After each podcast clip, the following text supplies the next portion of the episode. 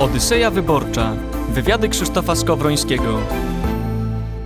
Nie udało, udało nam się przejechać przez e, Kraków i to bez korków, bo jechaliśmy w dobrym kierunku. Jesteśmy w domu pana profesora Andrzeja Nowaka i w ramach Odysei Wyborczej z panem profesorem przeprowadzimy tutaj rozmowę przy tym okrągłym stole. Dzień, dzień, dobry, panie profesorze. Dzień dobry, witam serdecznie. I oczywiście e, dziękuję, panie profesorze, że przyjął pan ekipę Radia Wnet e, w podróży. To mnie jest bardzo miło gościć e, panów redaktorów u siebie na przegorzalskim osiedlu w Krakowie. Na ulicy Alfreda Szyszko-Bohusza. Adolfa. Adolfa Szyszko-Bohusza, który był? Który był architektem, e, restaurował czy konserwował zamek e, królewski na Wawelu i wiele innych e, wspaniałych rzeczy. W pierwszej połowie XX wieku ratował od zniszczenia. Niektóre zniszczył, na przykład wieżę w Wiślicy zawalił. O, w ramach konserwacji. To się zdarza. To się zdarzyło pomnikowi Angeli Merkel. E, słyszeliśmy o tym w wiadomościach. Dwa lata temu wybudowany.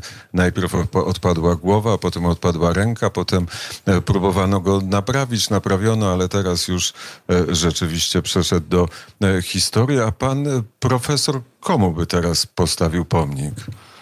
Teraz akurat siedzę w głębokim wieku XVII i zastanawiam się, kto najbardziej z tamtej epoki zasługuje na na wdzięczną naszą pamięć. Raczej widzę tutaj wiele e, takich kuszących analogii nie tyle e, do e, snucia myśli o pomnikach, ile do ponurych refleksji, kiedy zaczyna się podział w Polsce, taki, z którym dzisiaj mamy do czynienia i mam wrażenie, że właśnie on się zaczął wtedy czyli w czasach Jana Kazimierza i Michała Korybuta-Wiśniowieckiego, Ludwiki Marii i partii francuskiej, która po raz pierwszy wymyśliła coś takiego, niechżeż już tutaj przywiozą nam zachodu kogokolwiek, nawet psa niech nam przywiozą, konia, byle rządził zamiast tych e, durnych sarmatów i ten nieszczęsny kraj z jego e, ciemnych obyczajów i zacofania wydobył.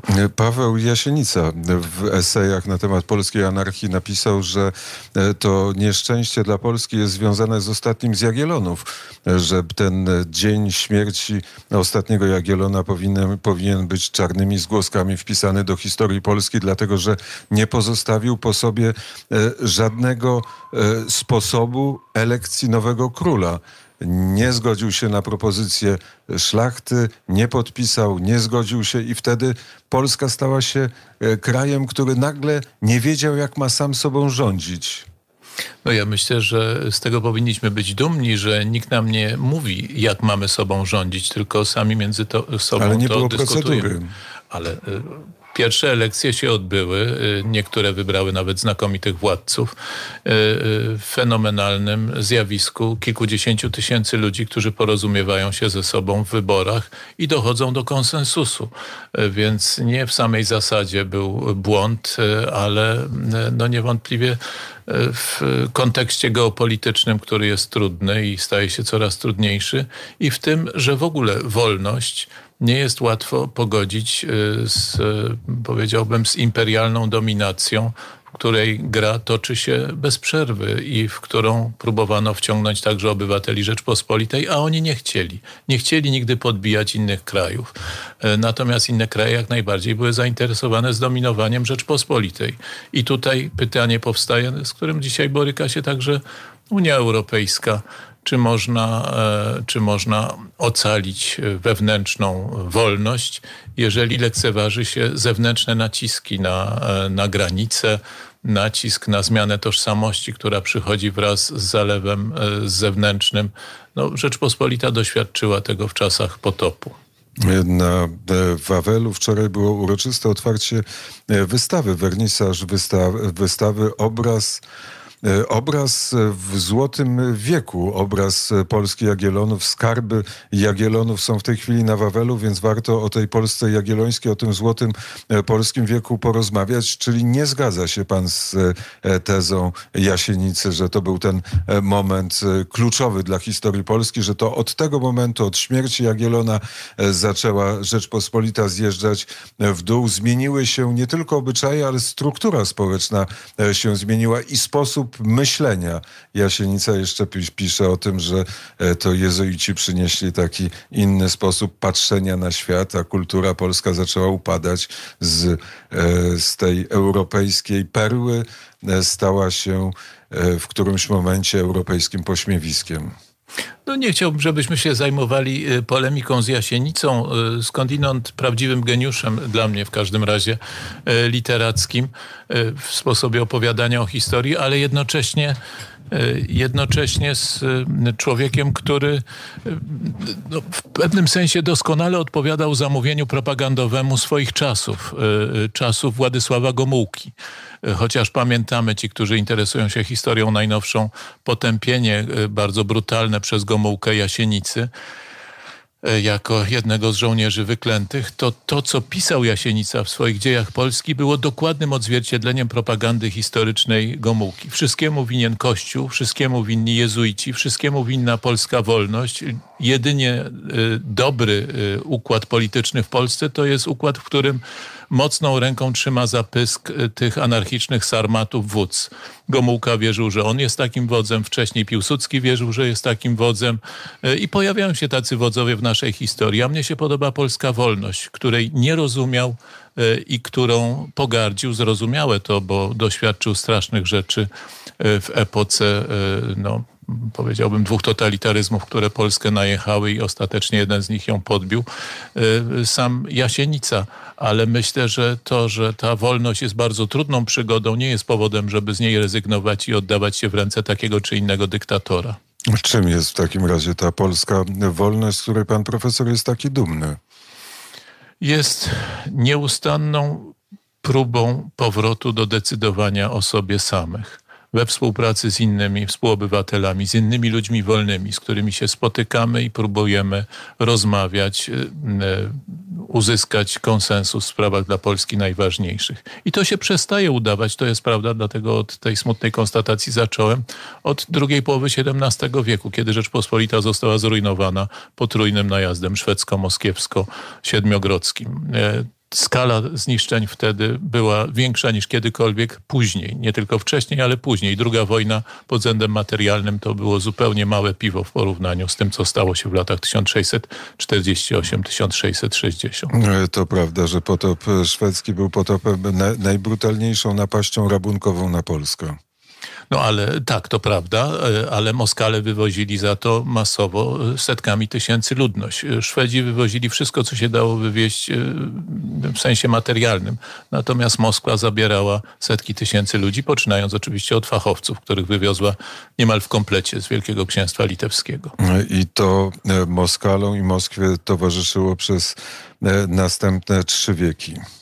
No to jest jakiś sposób, powiedziałbym, głęboko zakorzeniony w tradycjach imperialnych od imperiów starożytnego wschodu, więc tego Moskwa akurat nie wymyśliła, tylko praktykuje to do dnia dzisiejszego. Przecież robi to samo na ziemiach zagarniętych przez siebie teraz militarnie na Ukrainie. O wojnie na Ukrainie oczywiście porozmawiamy, a może zgadza się z pan z taką skromną, może nie przywiązywał ksiądz profesor Tischner e, do tej definicji specjalnego znaczenia, ale wolność, co to znaczy być wolnym? Wolnym to znaczy być sobą u siebie. Tak, myślę, że to najlepsza definicja, najkrótsza. Dziękuję za jej podpowiedzenie. E, Taka jest malutka książeczka, rachunek sumienia profesora Tischnera i w tej książeczce e, taką definicję wolności można, e, można znaleźć. E, Polskę Jagiellońską pozostawiamy, to w takim razie w którym momencie, to już pan profesor powiedział, w którym momencie e, ten kryzys e, Rzeczpospolitej już objawił się w stu procentach? Sądzę, że właśnie w latach 1660-1673 ujawnił się całkowicie, czyli po pokoju w Oliwie, po zakończeniu szwedzkiej okupacji, kiedy na dworze Ludwiki Marii, czyli królowej, która była żoną najpierw Władysława IV, a potem Jana Kazimierza, francuski, e, utrwala się pogląd, że uratować Polskę od Polaków może tylko Zachód, czyli jakaś oświecona monarchia e, francuska w tym przypadku, że Polacy sami sobie nie dadzą rady ze sobą, że no, ktoś musi przyjść nimi rządzić. Czyli to jest trwała myśl w polskiej, w grupie w- Którzy czasami zarządzają Polską. No myślę, że odradza, umacnia się oczywiście bardzo ta, ta myśl, ten sposób myślenia w oświeceniu y, i najczęściej tak kojarzymy początki tego zjawiska. Dla mnie pewnego rodzaju odkryciem y, było właśnie, y, było właśnie spostrzeżenie, że to zaczyna się już w wieku XVII. E, w wieku XVII się zaczyna e, i e, patrząc na polską scenę polityczną albo patrząc na dzisiejszą polską scenę polityczną i na przykład narrację prawa, czyli na narrację, nie lubię słowa narracja, bo ono jest takim słowem kluczem teraz do wszystkiego, nieprawda, tylko narracja, ale do, na narrację Prawa i Sprawiedliwości, no to taką partię zewnętrzną reprezentuje Donald Tusk i przeciwnicy Prawa i Sprawiedliwości z wyłączeniem Konfederacji? Sądzę, że warto spojrzeć na tę sytuację, która się zaczyna e, kształtować już w wieku XVII, nie jako starcie sił dobra ze złem, w którym e, no, dobro można ulokować albo po stronie modernizatorów zapatrzonych e, w Paryż w XVII wieku, czy w jakąś inną stolicę w następnych stuleciach, a zło z ciemnymi sarmatami, a nie odwrotnie w obrońcach E, że tak powiem, swojskości przeciwko cudzoziemszczyźnie.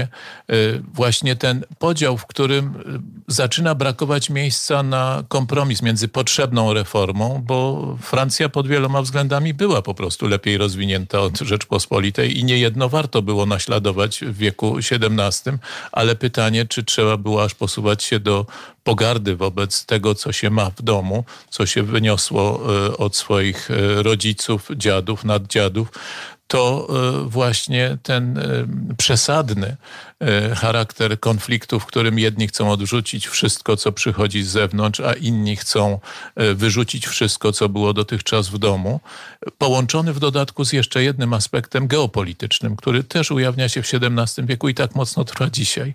To znaczy, że jesteśmy na granicy świata rosyjskiego. Ten świat rosyjski zaczął się w XVII wieku, z chwilą, kiedy oddaliśmy Kijów Rosji, czyli w roku 1660 1967.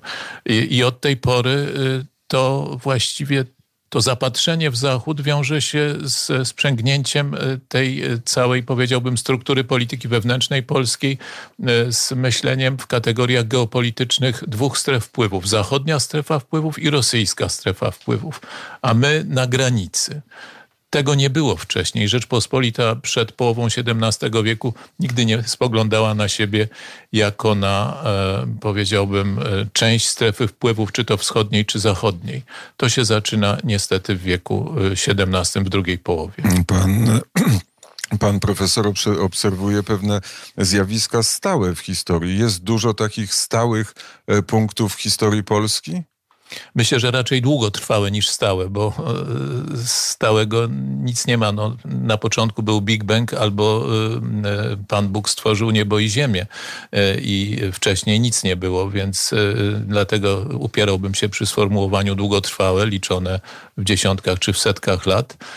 I takie rzeczywiście długotrwałe trendy, zjawiska na pewno można w historii obserwować bo tych e, zjawisk jest bardzo dużo, bo w końcu e, miejsca na ziemi człowiek nie może, e, państwo ani człowiek może wybrać miejsce, w którym mieszka, natomiast państwo tam, gdzie jest, jest i nic tego nie, nie zmieni. Dzisiaj spacerując po placu nad Stawach, tam jest księgarnia, w tej księgarni książka pana profesora o imperializmie rosyjskim, takie popatrzenie w głąb tej rosyjskiej historii, z której wynika, że Rosja to, co robi Putin, zrobili jego poprzednicy i tutaj nic nowego, ani nic wielkiego się nie dzieje, nie możemy się, nie, nie powinniśmy się temu dziwić. No, oczywiście ani ja nie odkrywam niczego nowego w tej książce. E, akurat e, minęła dwa dni temu 220. E, rocznica urodzin Maurycego Mochnackiego, pisarza, do którego koniecznie warto wracać. I on w swojej publicystyce tworzonej już na emigracji po upadku powstania listopadowego i w swoim największym dziele Powstanie Narodu Polskiego opisał ten fenomen rosyjskiego imperializmu tak, że nikt lepiej po nim do dnia dzisiejszego tego nie jest w stanie zrobić. To jest pokazanie sprzęgnięcia między zniewoleniem wewnętrznym w Rosji, a podbojami, a e, imperializmem polegającym na zabieraniu obcym narodom ziemi. Spróbujmy e, stworzyć, bo tak jeżdżąc w tej Odysei po Polsce, w ogóle tak e, szukam klucza do dzisiejszej rozmowy z panem e, profesorem. Patrzę, byliśmy w kilku miejscach, kilka bibliotek w domach rozmaitych naszych gości obserwowaliśmy. Nie jesteśmy w bibliotece pana profesora, ale w takim miejscu gościnnym. Widzę tutaj te zbiory płyt i muzyki, czyli pan profesor historię muzyki równie dobrze zna jak historię Rzeczpospolitej? Nie interesuję się historią muzyki, tylko uwielbiam słuchać muzyki i rzeczywiście słucham jej bardzo dużo. E, od, e, no głównie jednak od Bacha do powiedzmy Strawińskiego. A nie do wystarczy. Pendereckiego? Pendereckiego też, jak najbardziej. Jak najbardziej. Który dy, dyskutował z największymi, jak sam mówił, dyskutuje z, z Bachem, dyskutuje muzycznie z Beethovenem. No, czasem jak człowiek chce sobie e, podkręcić e, emocje, to można posłuchać e, polimorfii właśnie albo trenu.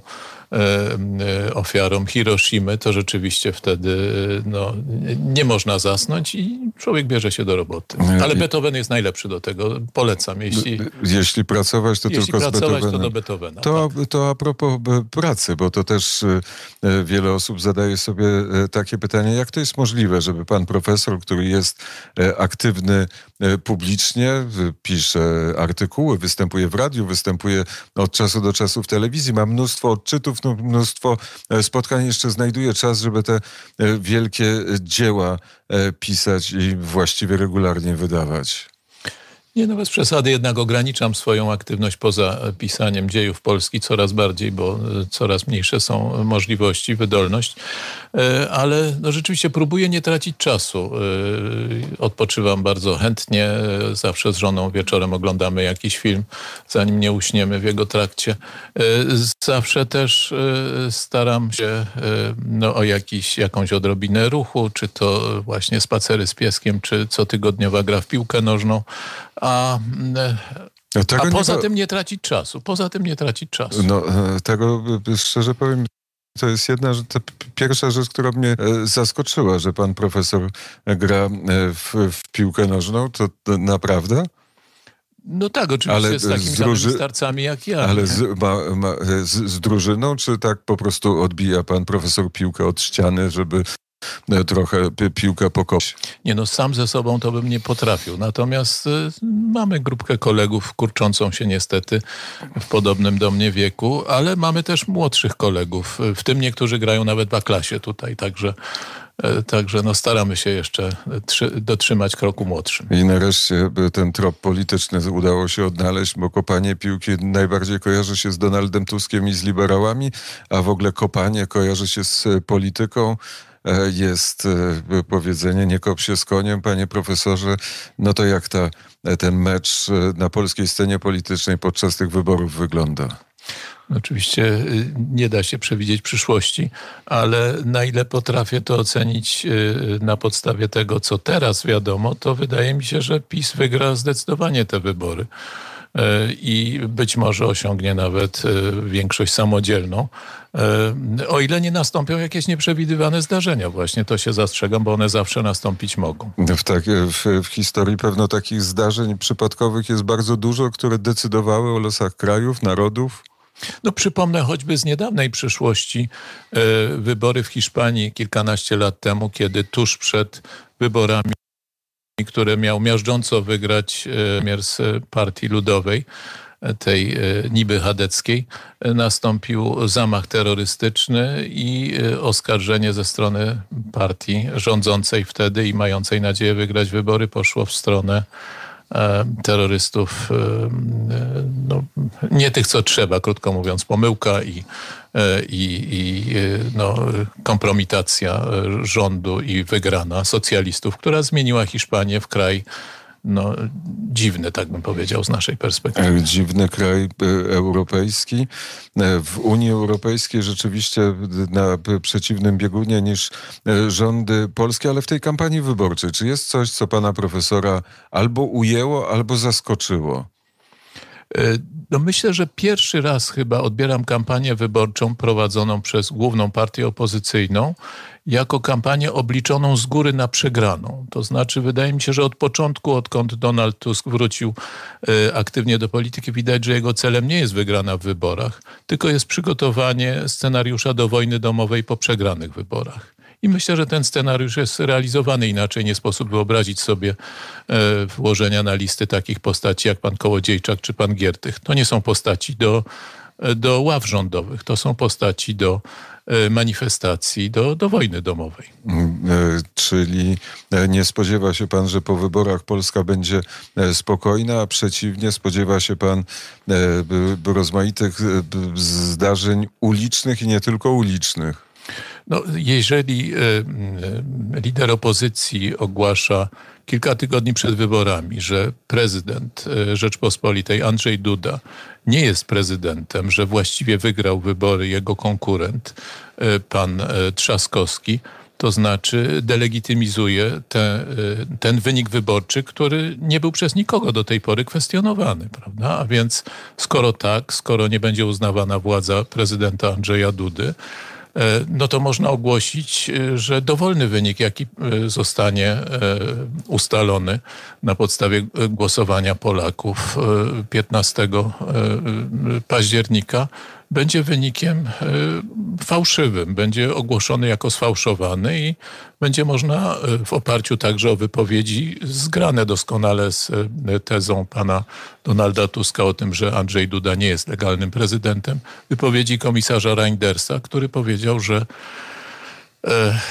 ta Izba Sądu Najwyższego, która będzie ostatecznie zatwierdzała wynik wybory, jest izbą nielegalną. A więc właściwie z góry już wiemy, że jeżeli wynik wyborczy nie będzie e, w pełni korzystny dla Platformy, to znaczy nie oddaje jej całej władzy, to wybory zostaną ogłoszone jako sfałszowane, nieprawdziwe. Do tego przygotowują media opozycyjne swoich E, wyborców, e, więc myślę, że ten scenariusz jest jasno już nakreślony. I ten e, scenariusz powstał w głowie Donalda Tuska, czyli nie uznał pan profesor tego stwierdzenia lidera opozycji o, o tym, że Trzaskowski jest prezydentem, że to on wygrał wybory jako chwyt retoryczny, tylko jako przesłankę i konstrukcję w tym scenariuszu, który ma podważyć wyniki demokratycznych wyborów w Polsce.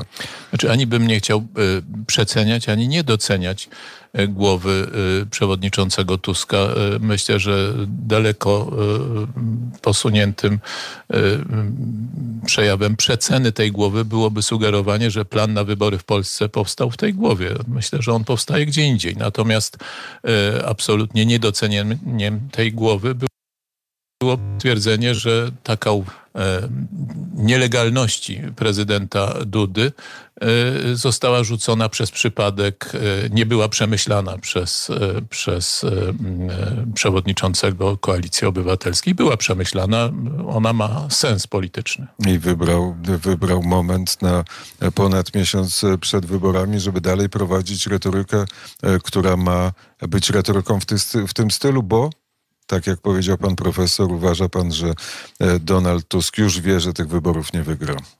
No, myślę, że dzisiaj to każdy chyba trzeźwy obserwator raczej na taki scenariusz musi się nastawić. Mówią o tym wszystkie sondaże, więc e, no, powiedziałbym, kiedy obserwuję ekwilibrystykę takich portali jak Onet czy WP, które próbują sondaży jednoznacznie złych dla e, Koalicji Obywatelskiej wysnuć wnioski jakoś pocieszające dla swoich E, sformatowanych przez lata przez siebie czytelników, odbiorców, no to rzeczywiście ta ekwilibrystyka jest coraz bardziej groteskowa. Już się mówi o tym, że no jednak koniecznie trzeba będzie wyciągnąć trochę posłów z Konfederacji, jeszcze kilka e, tygodni temu mówiło się o tym, że Konfederacja to jest po prostu zło wcielone i, i, nie wolno z Konfederacją w żaden sposób rozmawiać. Z Konfederacją, z faszystami, z Konfederacji będzie układał się PiS, a teraz już mówi się o tym, że no nie, znajdzie się paru przyzwoitych, może paru nastu przyzwoitych z Konfederacji, którzy pójdą z nami i nareszcie obalą PiS. No, powiedziałbym, zdolność adaptacyjna tych mediów do zakłamywania rzeczywistości jest nieograniczona, ale ostatecznie skonfrontować się z rzeczywistością będzie trzeba albo na ulicy, albo przy pomocy zagranicy, a raczej jedno i drugie. Powiedział pan, że scenariusz nie powstał, nie, prze, nie przecenia pan głowy Donalda Tuska, że scenariusz powstał gdzie indziej. To jest co, brukselski scenariusz? Czy są autorzy tego e, scenariusza? Nie no, ja tego nie wiem, oczywiście nie, nie mam e, pojęcia. E, natomiast no niewątpliwie widać, że Polska, która umacnia swoją suwerenność, a w każdym razie postawę suwerenności, może tak powiedzmy, bo czy nasza suwerenność jest mocniejsza, to, to jeszcze chyba za wcześnie o, o tym sądzić, e, ale widać, że ten program dozbrojenia Polski, e, e, wzmacniania gospodarczego w jakimś przynajmniej stopniu mniej zależnego od środków unijnych, E, od szantażu unijnego, no niewątpliwie nie jest przyjmowany najlepiej przez główne mocarstwo Unii Europejskiej, czyli przez Niemcy, e, a Polska w takim, a nie innym układzie politycznym, czyli z Prawem i Sprawiedliwością u władzy, E, no nie jest traktowana jako, e, jako kraj reprezentujący polityczny mainstream, e, ten, który dominuje w Parlamencie Europejskim. No to jest powiedziane najdelikatniej chyba jak można. A więc krótko mówiąc, Polska zarówno ze względów ideologicznych, jak i polityczno-gospodarczych w obecnym kształcie przeszkadza. Po prostu przeszkadza Berlinowi, przeszkadza tej absolutnie dominującej, E, całkowicie nieliberalnej, to chciałem podkreślić, zwrócić uwagę na to, większości parlamentarnej w Parlamencie Europejskim, ponieważ sposób postępowania tej e, dominującej w Parlamencie e, Europejskim grupy jest demokratyczny, mają większość, więc mogą zrobić wszystko. Ale jest jednocześnie absolutnie nieliberalny, ponieważ nie traktuje się w ogóle ani przez sekundę poważnie głosu mniejszości w tym parlamencie. E, I ten właśnie sposób traktowania z pogardą dla samych zasad Unii Europejskiej, e, tych, którzy mają inne zdanie niż dominująca grupa trzymająca władzę w Parlamencie Europejskim, pokazuje, e, no, jak bardzo zdeterminowana jest ta grupa trzymająca władzę, ta sitwa, tak bym to powiedział, e, partii od lewicy do e, tak zwanej Hadecji, żeby zniszczyć wszelką alternatywę, która w Europie może się pojawić. I no, w tym kontekście trzeba spoglądać także na, e, na wybory w Polsce. Jaki jest cel tych eurokratów, o których mówi pan profesor? Nie wiem, ale myślę, że utrzymać się u władzy to jest chyba najprostszy cel. E, utrzymać się e, u władzy, ale też mają jakiś pomysł na e, przyszłość, na konstrukcję zarówno ładu europejskiego, jak i na, przykład, na przyszłość każdego człowieka. Myślę, że nie. Myślę, że pomysł na przyszłość, jaki mają, to jest pomysł na ich przyszłość. Utrzymać się u władzy, żeby było jak jak było wcześniej, natomiast jak było dotąd. Natomiast te wszelkie ideologiczne dodatki, które się pojawiają, oczywiście są może atrakcyjne dla garstki fanatyków ideologicznych, którzy występują naturalnie po różnych stronach e, podziałów e, politycznych i ideowych, e, ale myślę, że to raczej pragmatyka grupy trzymającej władzę dyktuje dyktuje sposób postępowania elit brukselsko-strasburskich. Ale kto im chce taką władzę zabrać? No, ludzie, którzy mogą głosować inaczej niż oni by chcieli, ludzie, którzy mogliby chcieć spojrzeć im na ręce, e, spojrzeć na te luksusy, które sobie fundują, niekontrolowane przez nikogo, bo zwróćmy uwagę, że o ile nasi parlamentarzyści, nasi to znaczy polscy, niemieccy, francuscy, krajowi parlamentarzyści są kontrolowani przez media, rozliczani, no w Polsce może naj, najsilniej ze względu na stopień podziału i intensywność, powiedziałbym, tej kontroli przez opozycję. E, rządzącej większości. E, o tyle Parlament Europejski jest jakby zupełnie poza jakąkolwiek kontrolą. Ci ludzie mogą wszystko e, i włos im z głowy nie spadnie. To samo dotyczy komisarzy Unii Europejskiej. No, powiedziałbym tak, bezkarnej władzy w Europie nie było w ostatnich 80 latach. Ale zapytałem się o tą konstrukcję przyszłości. No jest projekt FIT 55, oszczędności, oszczędności energii. Jest pewna koncepcja człowieka, która e, za tym stoi. Czy pan profesor obserwuje zmianę koncepcji człowieka e, wśród eurokratów czy lewicy europejskiej? No, lewica europejska, e, do niej przecież należy ten pomysł właśnie e, FIT, e, który reprezentuje komisarz z Unii właśnie, przepraszam, z lewicy się wywodzący, holenderskiej, no niewątpliwie ma pewien spójny obraz przyszłości człowieka, który powinien zniknąć z globu jako główny szkodnik no dzisiaj e, najważniejszą agendą ideologii jest niewątpliwie ekologizm. Eko, e, kobiety nie powinny mieć dzieci, powinny w imię tej ideologii zrezygnować e, z dzieci, a człowiek powinien stopniowo zredukować swoje miejsce na ziemi do rezerwatu, a potem, no, jak nie będzie miał kto go utrzymywać, to po prostu i rezerwaty się zamknie. Pytanie tylko, kto będzie ostatnim zamykającym rezerwat z Homo sapiens.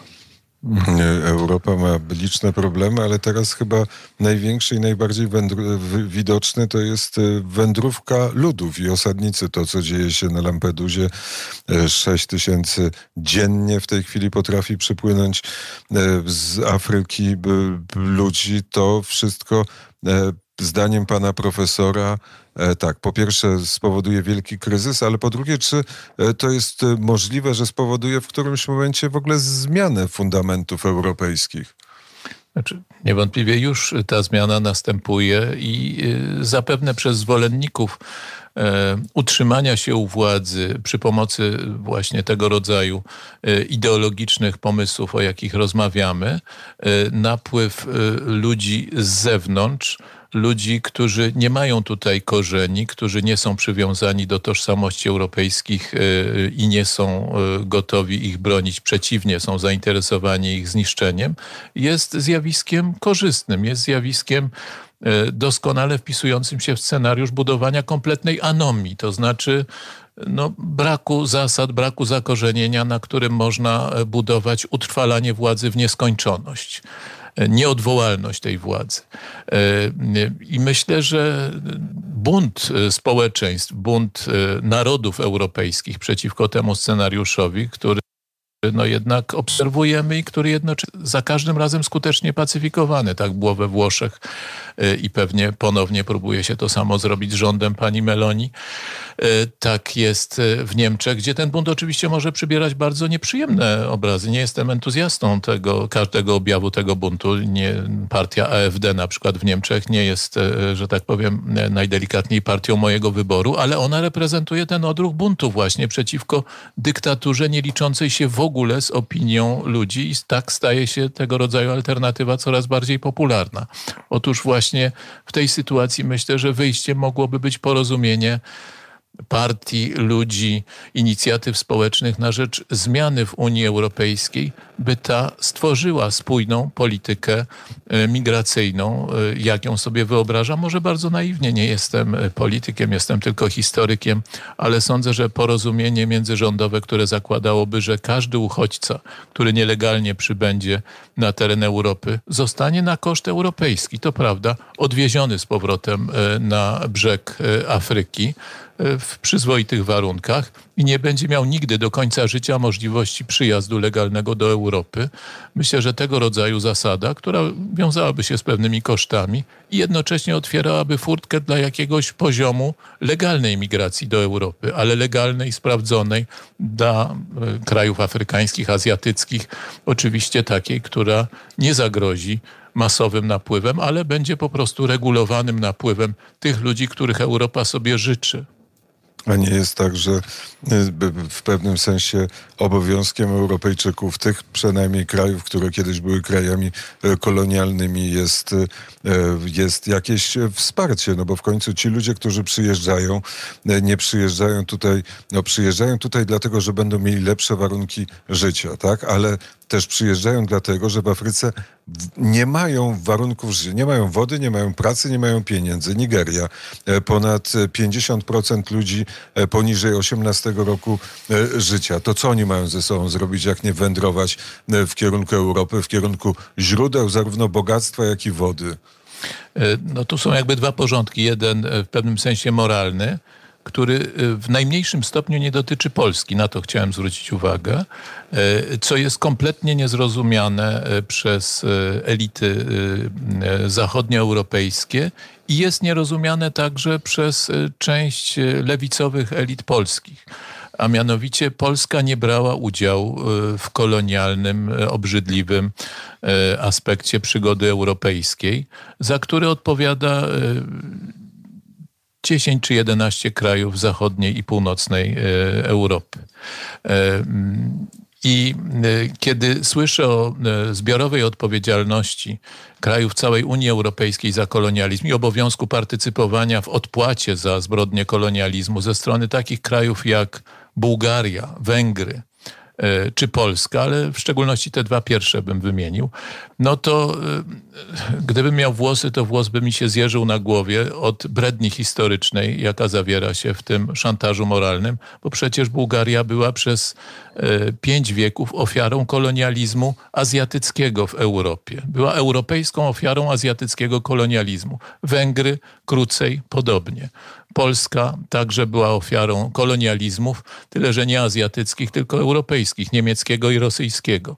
E, I e, no, spoglądanie z tej perspektywy historycznej odpowiedzialności za zbrodnie kolonializmu e, krajów Europy Wschodniej jest po prostu straszliwym zafałszowaniem, przejawem współczesnej polityki kolonialnej uprawianej przez Paryż, Berlin, przez Brukselę, najbardziej oburzająca i tutaj pozostaje przy tym aspekcie moralnym, jest jest właśnie e, postawa Brukseli i symboliczne znaczenie Brukseli w tym szantażu moralnym. Bo pamiętajmy, że Belgia odpowiadała za największą zbrodnię ludobójstwa dokonaną w Afryce. 10 milionów mniej więcej mieszkańców Konga Belgijskiego zmarło na początku XX wieku i niemal przed Parlamentem Europejskim, gdzie wciąż wznosi się właśnie te okrzyki do odpowiedzialności całej Europy za zbrodnie kolonializmu, stoi pomnik króla, który odpowiadał za to. E, więc e, myślę, że ten aspekt moralny powinniśmy przypominać w jego historycznym kształcie, tylko w historycznej kto, rzeczywistości. Tylko kto, panie profesorze, będzie tego słuchał? No, musimy mówić głośno przy każdej okazji i nie przejmować się tego rodzaju pesymistycznymi, e, powiedziałbym, e, założeniami, że my możemy mówić i nic z tego nie będzie wynikało. Jeżeli nie będziemy mówić, to na pewno coś z tego wyniknie. Więc y, myślę, że warto przypominać przy każdej okazji, jaką mam przy spotkaniach z moimi kolegami, z y, historykami czy politologami z Europy Zachodniej. Staram się do tego y, nawiązywać, ale rzecz jasna państwo polskie i rozmaite inne instytucje powinny to robić w sposób bardziej systemowy. Ale wrócę jeszcze tylko do kwestii nie moralnej, tylko praktycznej. E, oczywiście, że e, problem Afryki, w której przyrost naturalny wciąż jest znacznie wyższy od europejskiego, nazwijmy to najdelikatniej, e, i wynikające stąd, problem, stąd problemy społeczne i gospodarcze są, są coraz bardziej dramatyczne, musi być jakoś rozwiązywany. Tyle tylko, że Europa coraz mniej ma tutaj do powiedzenia, bo Nigeria nie jest już krajem w zasięgu Europy, jest krajem w zasięgu Chin, coraz bardziej, podobnie jak Afryka. Znaczna część Afryki. Francja, która najdłużej utrzymała, właściwie do tej pory utrzymuje swoje imperium kolonialne w Afryce, jest wypierana stamtąd obecnie przez Rosję. Więc pytanie, czy Europa ma coś do zrobienia e, na tym obszarze, myślę, że ma, powinna przemyśleć strategię swoich stosunków z Afryką i tutaj powinna oczywiście i Polska brać w tym udział. E, chociaż chyba w dużym stopniu straciliśmy nasze możliwości w tym zakresie, które mieliśmy jeszcze za czasów PRL, to znaczy ludzi, którzy po prostu jeździli tam w ramach podziału obowiązków w obozie socjalistycznym i wyzwalania krajów trzeciego świata, e, nabyli nasi specjaliści, inżynierowie, E, rozmaitych specjalności, kompetencji w obcowaniu z problemami afrykańskimi.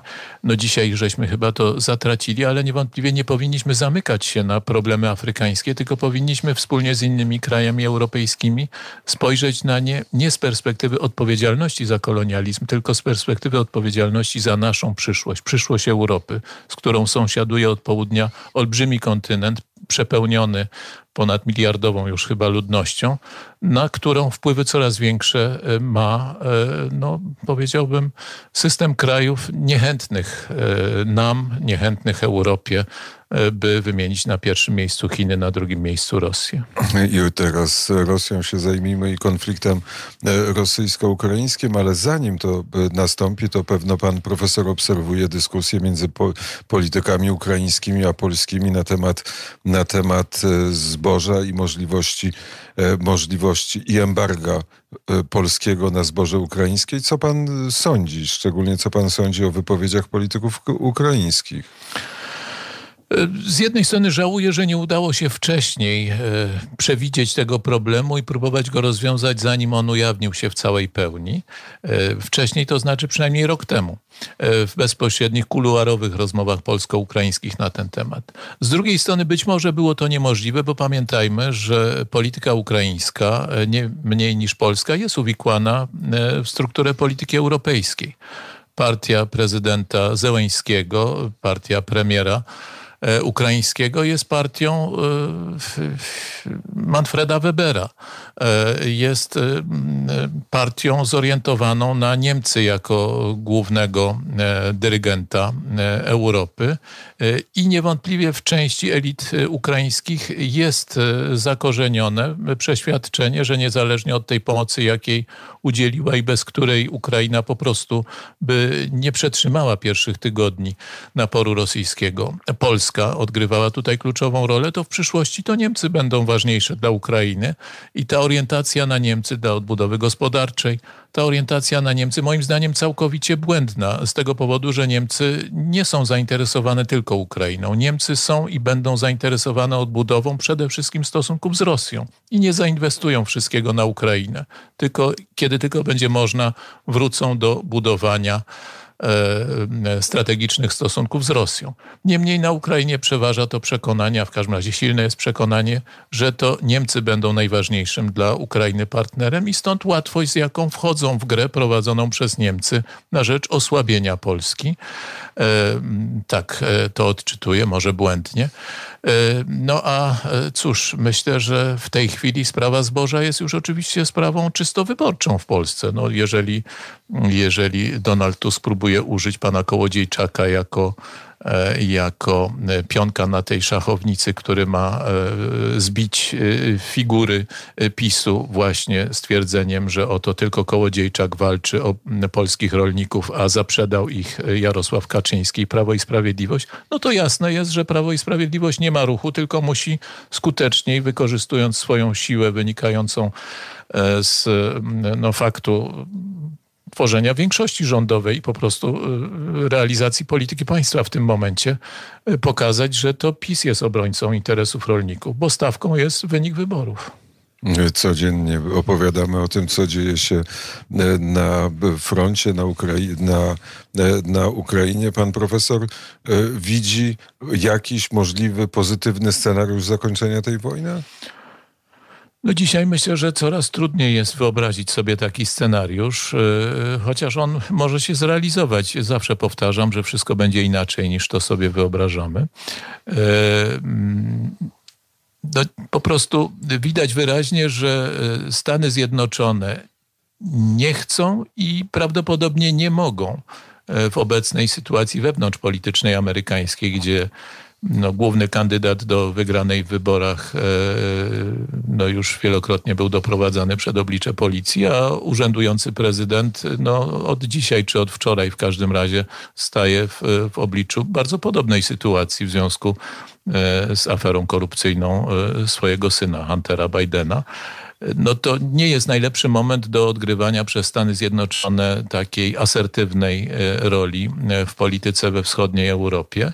E, ale też nawet niezależnie od tego widać, że Amerykanie no nie chcą forsować za bardzo ręki Rosjanom, że ta postawa, którą doskonale też wyraża niezależny, chyba niezależny od rządu Elon Musk, prawda, nie prowokować Rosjan za bardzo, jest, jest postawą dominującą pewnie w ogóle w społeczeństwie amerykańskim.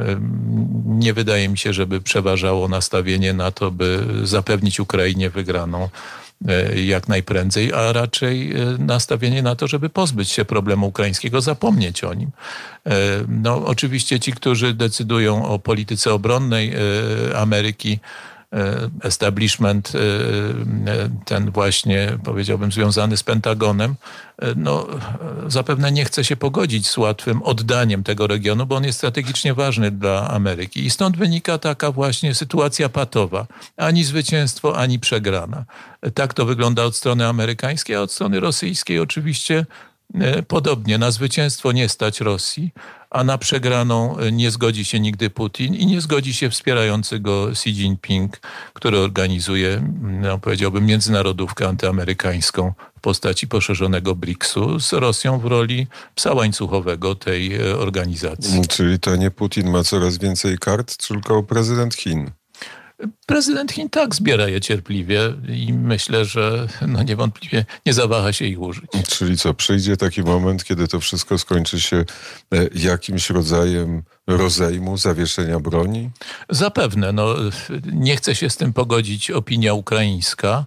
E, Prędzej chyba, no bo wiązałoby się to z zamrożeniem konfliktu i z uznaniem przynajmniej tymczasowego zaboru ziem ukraińskich przez Rosję. E, To byłby duży kryzys dla prezydenta e, Zełęńskiego e, i dla wspierających go e, elit ukraińskich. E, No ale z drugiej strony myślę, że będzie popychany do tego zarówno przez europejskich sojuszników, takich jak Niemcy przede wszystkim, którym bardzo na tym zależy, e, i przez Stany Zjednoczone, niezależnie od tego, czy wygra Donald Trump, czy wygra pewien kandydat z Florydy, czy wygra, e, czy wygra e, Joe Biden e, lub jakiś inny kandydat Partii Demokratycznej. Myślę, że nastawienie będzie dość podobne z Waszyngtonu. Za miesiąc e, pójdziemy do urny i zagłosujemy. E, To na zakończenie, gdyby ktoś, e, gdyby pan profesor krótko miał powiedzieć, e, o co chodzi w tych wyborach, co jest najważniejsze, co, jakiego wyboru dokonamy 15 października? Czy może pan redaktor y, przypomnieć y, y, definicję księdza Tischnera? Sobą u siebie. Tak, to właśnie o to chodzi. Bardzo. Czy chcemy być sobą u siebie? A pan profesor chce? Ja chcę, ja bardzo lubię być u siebie. A my jesteśmy u pana profesora i też to e, za chwilę pijąc kawę, za którą serdecznie dziękujemy, za chwilę e, też to e, o, odczujemy tą przyjemność bycia u pana profesora, że być sobą u kogoś to też nie jest nic złego. Człowiek nie traci wolności w ten sposób. Nie, jeżeli przychodzimy w gości do kogoś zaproszeni i jesteśmy jako gość przyjmowani, to oczywiście jest to y, część naszej największej ludzkiej przyjemności obcowania z innymi ludźmi, których lubimy. A co to za obrazy są w tym e, pokoju pana profesora? No, różne przyjemne, a to pejzaż, a to jakiś Ten prawda, pejzaż jest bardzo ładny. wnuk e, nieślubny e, Augusta III, a to, a to jakiś tam inny e, batory pod Pcimiem, jak szydzą moje dzieci. Bardzo e, serdecznie, panie profesorze, dziękuję za rozmowę. Dziękuję bardzo. E, I tak, e, proszę Państwa, uczestniczyli Państwo na żywo w naszej Odysei Wyborczej, bo przeważnie te wywiady, które przeprowadzam w drodze, to są wywiady nagrywane i z tych wywiadów powstają podcasty i od e, poniedziałku usłyszą Państwo fragmenty, duże fragmenty rozmów, które do tej pory przeprowadziłem. Panie profesorze, wszystkiego dobrego. Bardzo dziękuję wzajemnie dla pana redaktora, dla słuchaczy. A My usłyszymy się po godzinie 11. A teraz mam nadzieję, że Mikołaj Poruszek, który realizuje, zmieści jakąś króciutką piosenkę na deser tej rozmowy. Odyseja Wyborcza. Wywiady Krzysztofa Skowrońskiego.